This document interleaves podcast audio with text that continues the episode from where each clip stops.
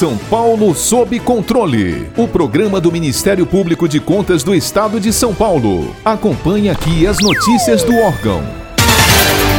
Promulgada em 5 de outubro de 1988, a Constituição da República Federativa do Brasil completou 32 anos nesta semana. Com a intensa participação da sociedade, o texto base foi redigido por uma Assembleia Nacional Constituinte, composta por deputados e senadores eleitos democraticamente em 1986. Batizada de Constituição Cidadã, tornou-se a tradução plena do processo de redemocratização nacional de um país recém-saído da ditadura ditadura militar. Além da instauração do Estado Democrático de Direito, foi esta a Constituição que consagrou a magnitude de direitos sociais como educação, saúde, trabalho, segurança e tantos outros, elevando-os à condição de direitos fundamentais do cidadão brasileiro. Entretanto, se tem visto ataques sucessivos à Carta Magna de 88, seja no desrespeito aos direitos sociais e na ameaça aos preceitos democráticos, seja na defesa do retorno do regime militar. Para entendermos um pouco mais mais sobre os 32 anos de história da nossa Constituição e o contexto atual em que ela está inserida, convidamos o conselheiro do Tribunal de Contas do Estado de São Paulo, que à época da Assembleia Constituinte era vice-presidente da Associação Paulista do Ministério Público e participou ativamente dos debates que antecederam a redação final da Lei Maior, Dr. Renato Martins Costa.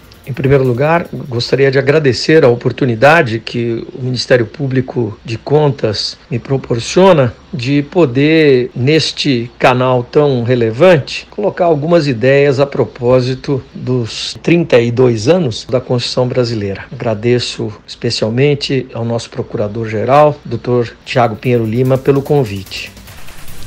Conselheiro, quais eram os temas mais debatidos acerca da Constituição de 88 em sua fase de elaboração? O Instituto da Democracia Brasileira já estava claro?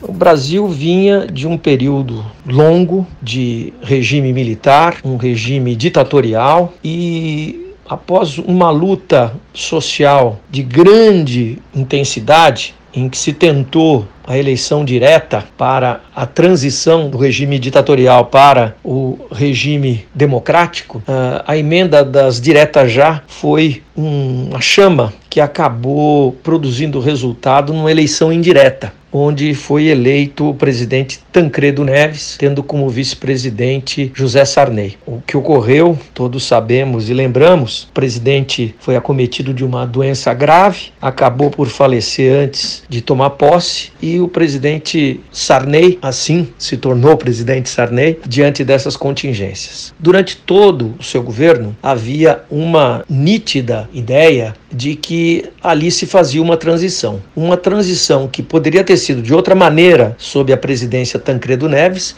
mas que a realidade acabou se estabelecendo como sendo a possível pelas mãos do presidente Sarney, que foi corretíssimo na minha avaliação sob esse ponto de vista. Em nenhum momento deixou de atender e reconhecer a esses anseios de organização constitucional que permeavam a sociedade brasileira e o seu parlamento e assim se estabeleceram os trabalhos constituintes. Depois de 21 anos de regime militar, um governo de transição em que a ebulição de ideias, todas elas se canalizavam para um primeiro elemento que, diria eu, inegociável. O Brasil seria um Estado democrático de direito com todas as consequências derivadas disso, do primado dos princípios constitucionais, do estabelecimento de direitos e garantias individuais inalienáveis, do estabelecimento, pode-se dizer, pioneiro nos regimes constitucionais brasileiros, de direitos sociais reconhecidos constitucionalmente, de uma estrutura de poderes bem delimitada, da colocação de órgãos de controle, tais como o Ministério Público e os tribunais de contas, prestigiados dentro do regime constitucional, de uma ordem econômica que pode-se dizer de índole capitalista, porém com uma reserva de intervenção do Estado. Enfim, foram estes os pontos que, com grande amplitude, balizaram a instalação dos processos de reformulação constitucional e presidiram a linha daqueles trabalhos.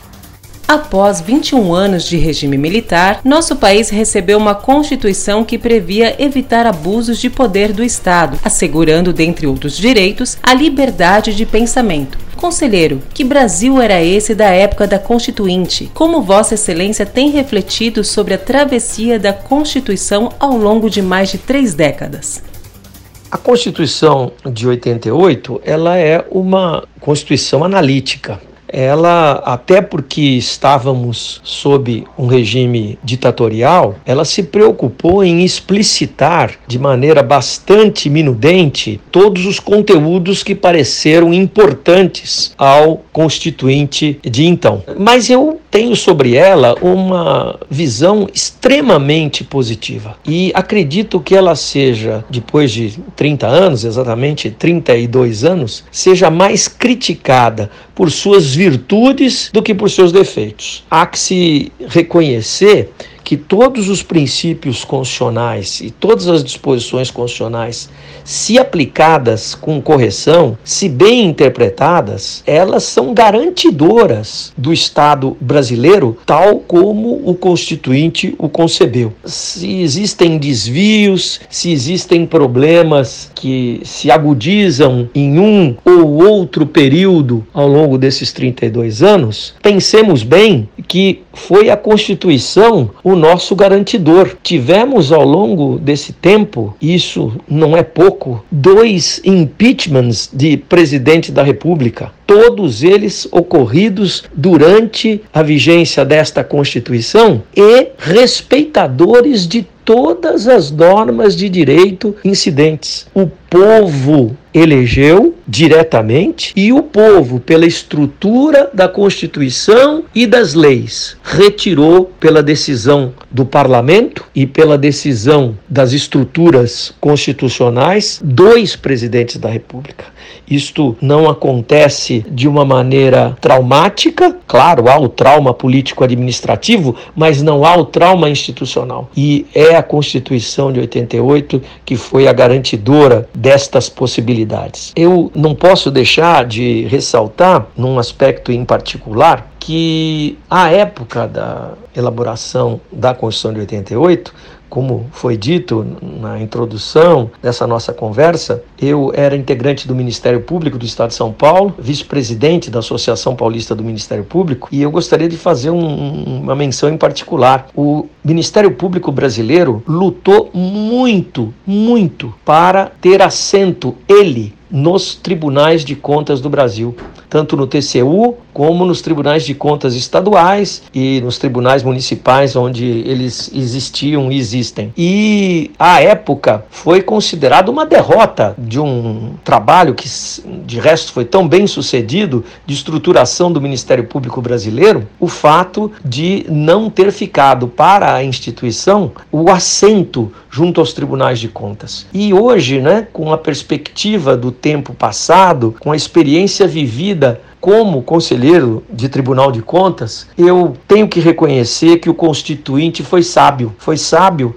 na medida em que estabeleceu um filtro para a atuação institucional do Ministério Público brasileiro, não de contas, a partir da existência de um Ministério Público próprio específico junto aos tribunais de contas, que assim podem ser o fiscal da lei dentro do Tribunal de Contas sob a ótica da atuação dos tribunais de contas. Eu acredito que haveria uma judicialização muito maior e indevida, a meu juízo, das nossas atividades caso o Ministério Público ordinário, digamos assim, tivesse assento junto aos tribunais de contas. É um registro que acho de rigor que eu faça nesse momento. Conselheiro, nossa Carta Magna de 88 já soma mais de 100 emendas constitucionais e uma inegável pressão por mais mudanças. Alguns até mesmo defendem a convocação de uma nova Assembleia Constituinte, por considerarem o texto constitucional obsoleto e que não mais representaria os valores da atual sociedade brasileira. Como Vossa Excelência analisa esse cenário? Olha, eu acho que há uma, uma grande sanha legiferante é, no Brasil, e especialmente, e a meu ver de maneira excessiva, em relação a alterações constitucionais. A Constituição é um instrumento normativo que demanda decantação, demanda tempo, demanda experiência, demanda vivência. E é esse instrumento que orienta e norteia todo o regramento infraconstitucional. Então, alterações que se façam no bojo da Constituição, elas refletem não só no próprio texto e naquilo que ele entendeu regulamentar, mas como se espraia para todo um conjunto normativo infraconstitucional, de maneira a gerar, a meu juízo, insegurança jurídica, muitas vezes com graves consequências. Há que se ter tempo, há que se ter paciência, há que se ter olhar histórico para compreender que o regramento constitucional não é algo que devesse ficar ao sabor das ocasiões e nem das contingências de momento. Não são as circunstâncias que devem presidir um texto constitucional e os princípios dele derivados, mas sim a ideia de nação e de Estado que, no momento da elaboração do texto constitucional, foi expressada em outubro de 1988. É claro que uma coisa ou outra pode ser alterada, pode haver um adornamento, não é? Como se entenda necessário, já que o processo social é dinâmico dinâmico e ele pode ensejar a necessidade de revisões em determinados pontos da Constituição. Mas eu não penso que estejamos a carecer de grandes modificações. Já acho que estamos chegando, passamos até da emenda centenária e isso não traz bons resultados, a meu juízo. É preciso que haja uma consciência da permanência do texto constitucional e da pouca necessidade, da pouca conveniência de grandes alterações e sucessivas alterações. Temos a Constituição dos Estados Unidos da América, que é um belo retrato, poucas emendas, um texto permanente e que é passível de interpretação. As interpretações, elas podem ser mais fiéis ao texto, um pouco mais ou um pouco menos criativas, mas a partir das interpretações, sem que haja necessidade de alteração de texto, acredito que estaria o país mais bem servido com uma estabilidade nesse aspecto. Para ficar por dentro de outras notícias do Ministério Público de Contas de São Paulo, siga-nos nas redes sociais ou acesse o site www.mpc.sp.gov.br.